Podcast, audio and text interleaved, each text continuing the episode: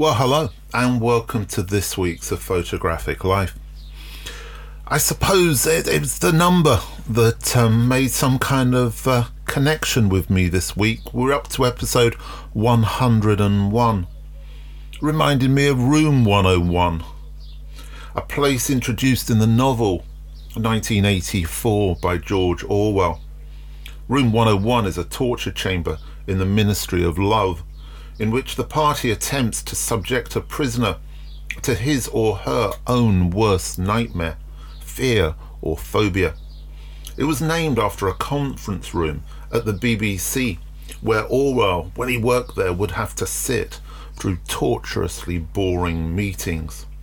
I don't know why, but for some reason that made some kind of a connection to me. I suppose the great phobia of the photographer is not having anything to photograph or not being able to photograph. And so, with us all on lockdown, or I presume most of us listening to this um, podcast, this episode, uh, in some form of uh, lockdown or confinement or isolation, then maybe that makes some kind of sense. But it also reminded me of something else. It reminded me of the photographic work of the Czechoslovakian photographer Jan Sudek and his photographs of Prague taken whilst under Nazi uh, occupation during the Second World War, where his images focused on that idea of the outside and the inside. He was obviously on the inside, photographing the outside, and he did so by just pho- photographing, by focusing on the window. If you're not aware of his work, it's really truly beautiful and um, I suppose in some ways unsettling, um, but maybe appropriate for these unsettling times. Also reminded me of another body of work, uh, Eugene Smith's photographs uh, through a New York window.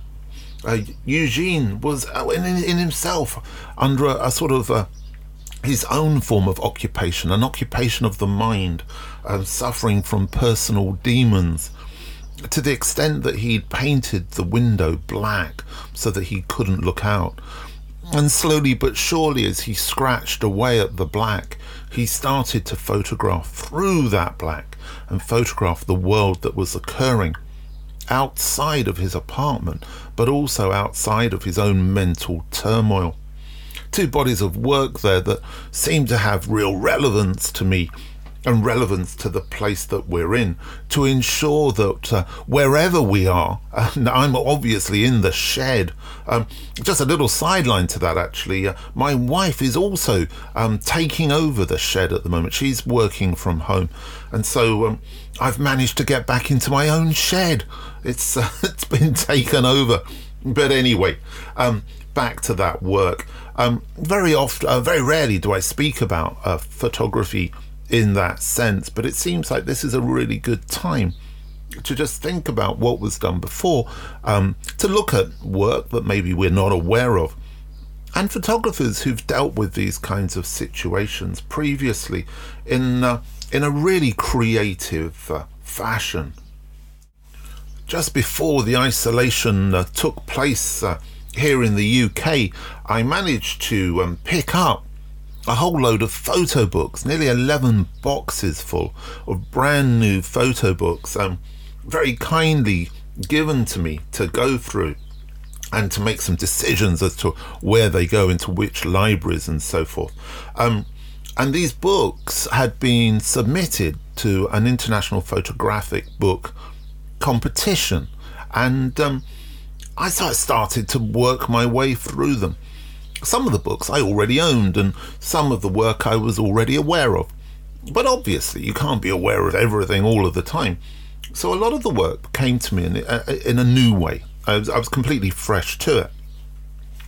What was interesting to me in looking at the, this vast amount of books, all of which published in one year, all of which published in 2019, um, was that I started to actually make three piles of books. One pile of books were the books that I considered to be really important, and actually, those books are going to go into the uh, Oxford Brookes University Library where I teach uh, to help the students and give them reference points. So, you know, if you are running a competition out there for photo books and you don't know what to do with them, give them to a local university, college, or school. Tom Oldham um, had a fantastic initiative about doing this uh, last year. So, um, the second pile of books were the books that I felt would be useful for me to hold on to as teaching aids and to kind of make available to the students through lectures. So rather than putting them just on the library shelf and hoping they were going to find them, these were books that I was going to actually feel I felt they're important and I'm going to show them to the students and use them as teaching aids.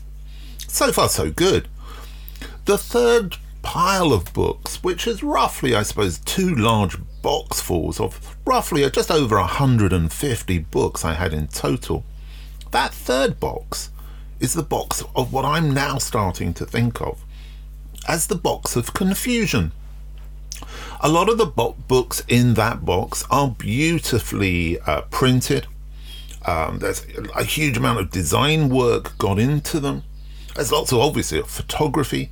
There's lots of variety in the ways in which they're being shown. But why I'm referring to them as a box of confusion is because I've got a feeling that some people have lost kind of understanding of what a photo book is and, and what its purpose is. The box of confusion is full of books uh, which deal with very personal, um, I suppose, responses to the medium.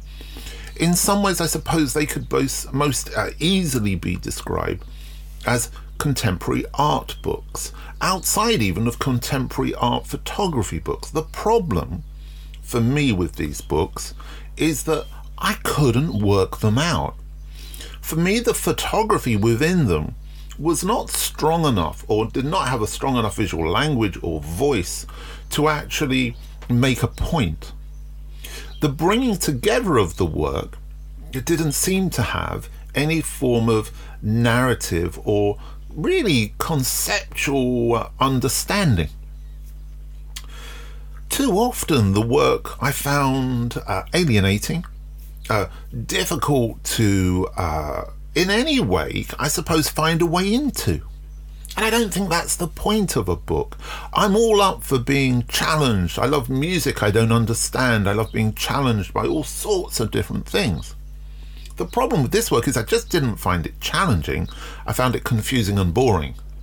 And I think that that's, that's a really difficult kind of a, a point there to kind of span that difference between work that's being created that the artist understands and because they find it interesting, they think everyone else is going to.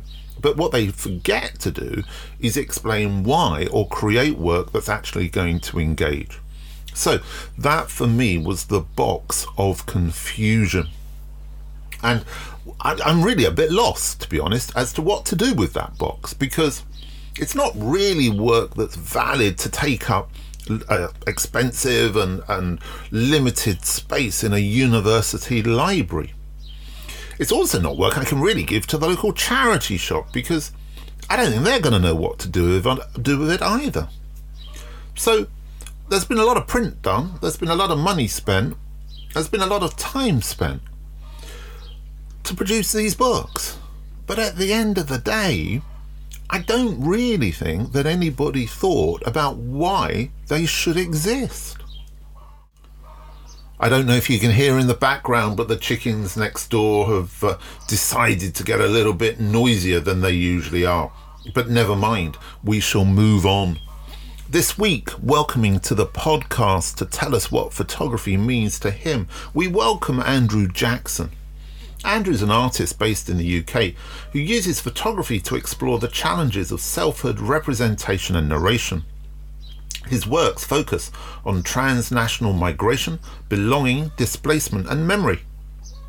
Jackson's images d- demonstrate how photography can challenge, reshape, revise, and disseminate history as well as disrupt assumptions in discreet, intimate, and personal ways. In 2018, he was shortlisted for the Elliott Erwitt Fellowship and the Magnum Foundation Social Justice Fellowship. He's an award winning recipient of the Autograph ABP Light Work International Photography Residency in Syracuse, uh, New York, and a graduate of the MA Documentary Photography program at Newport in Wales.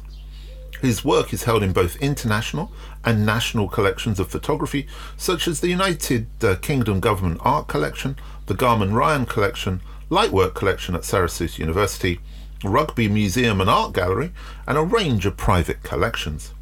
He co founded and was co director of Some Cities CIC, a community oriented uh, participatory, participatory photography company in the UK between 2013 and 2018.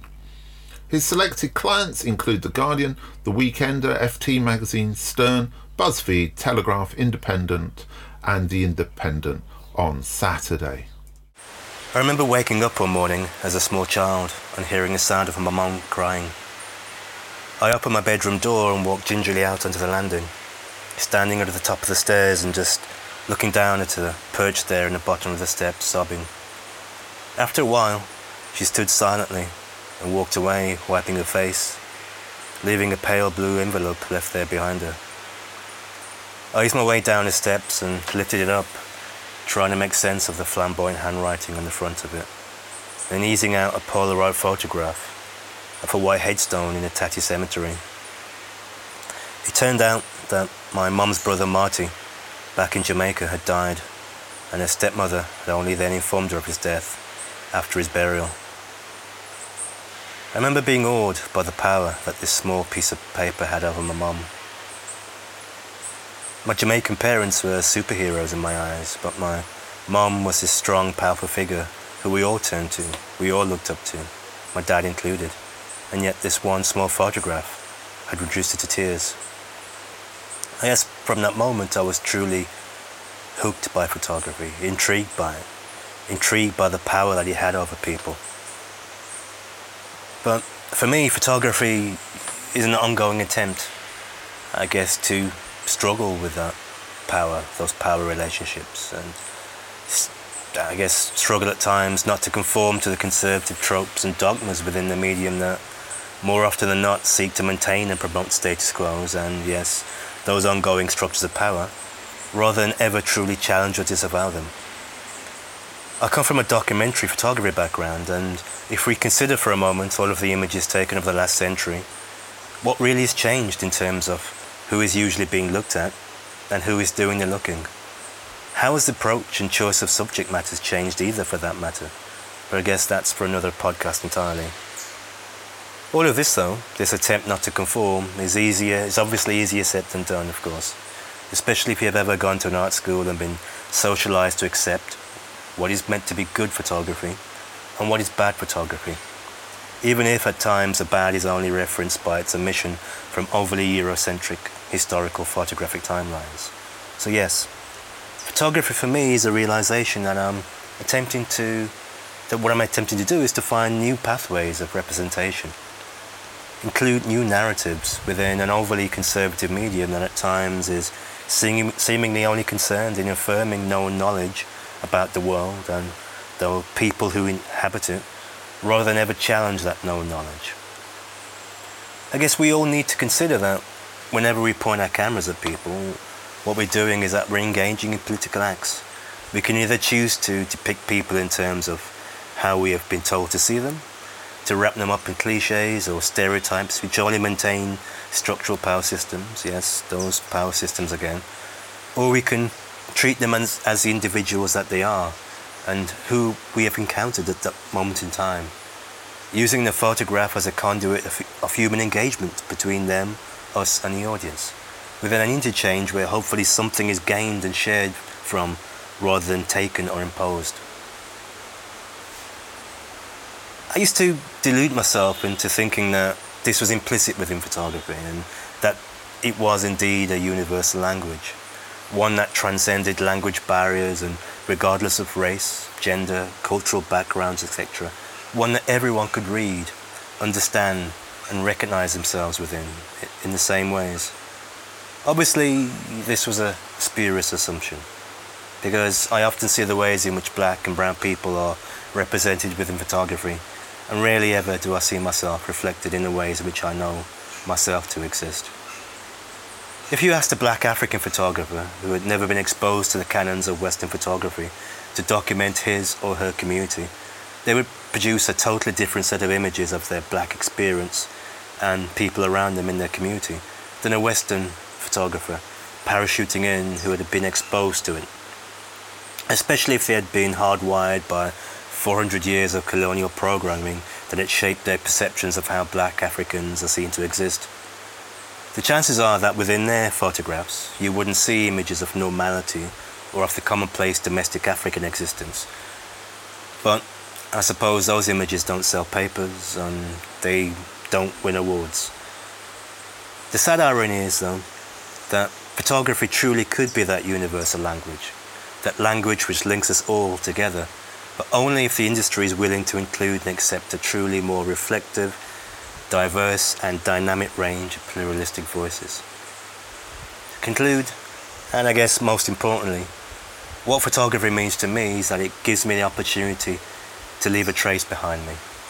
One that charts the marks that life has made upon me, in my brief time on this small green and blue globe. And, uh, and while I'm not sure how many people ever see my photographs or what those marks ever were, or even know that I was here, of course. While I am here, I will continue taking photographs and trying to make sense of my world around me. That's what photography means to me. Thank you, Andrew, for I think what was perhaps maybe one of the most important contributions we've had, certainly right up there with some of the best. Not really much I feel like I want to reflect on there. I'd like you to reflect on that if you wish, of course. Um, this isn't a totalitarian state. But Andrew raised so many important points. One thing I do want to just say at this point, though, also is that I really thank Andrew for um, contributing this week because I have asked a large number of photographers of colour um, from different places around the globe uh, to contribute to the podcast. And sadly, many have either ignored my email or um, in fact most of them have, have, ignored my email so you know this really is a platform for all photographers of all backgrounds um, social economic and color to come forwards and put their opinions forward so i really hope that we'll be featuring more photographers of color and from different places around the world uh, as the uh, podcast moves towards its 200th um, episode uh, next year. Anyway, also the other th- quick thing I just wanted to add there was um, that idea of the good and the bad uh, photograph. Anybody who's ever had me as one of their lecturers or teachers will know these are two words I will never ever use. I will use the phrase successful or unsuccessful, and that will be based on context which is set by the photographer, but never will I use the words good or bad. Anyway, um, that pretty much um, wraps up, I think, for this week's podcast. Um, I hope you're all okay. I hope that you are taking care of yourselves. I end every podcast with with those words to take care, that suggestion, and have been doing so for the last year now it seems to have even more relevance, and I think the context of those words have changed. Previously, I was talking purely, I think, from a photographic and a kind of a, a mindfulness well being sense. Now I'm also taught, taking uh, that a little stage further, I suppose, and suggesting that it's also from an economic and also from a physical um, sense, a physical health. Anyway, um, Next week, I'll still be in the shed. I hope you join me um, as we continue our journey into our photographic lives. And don't forget, take care.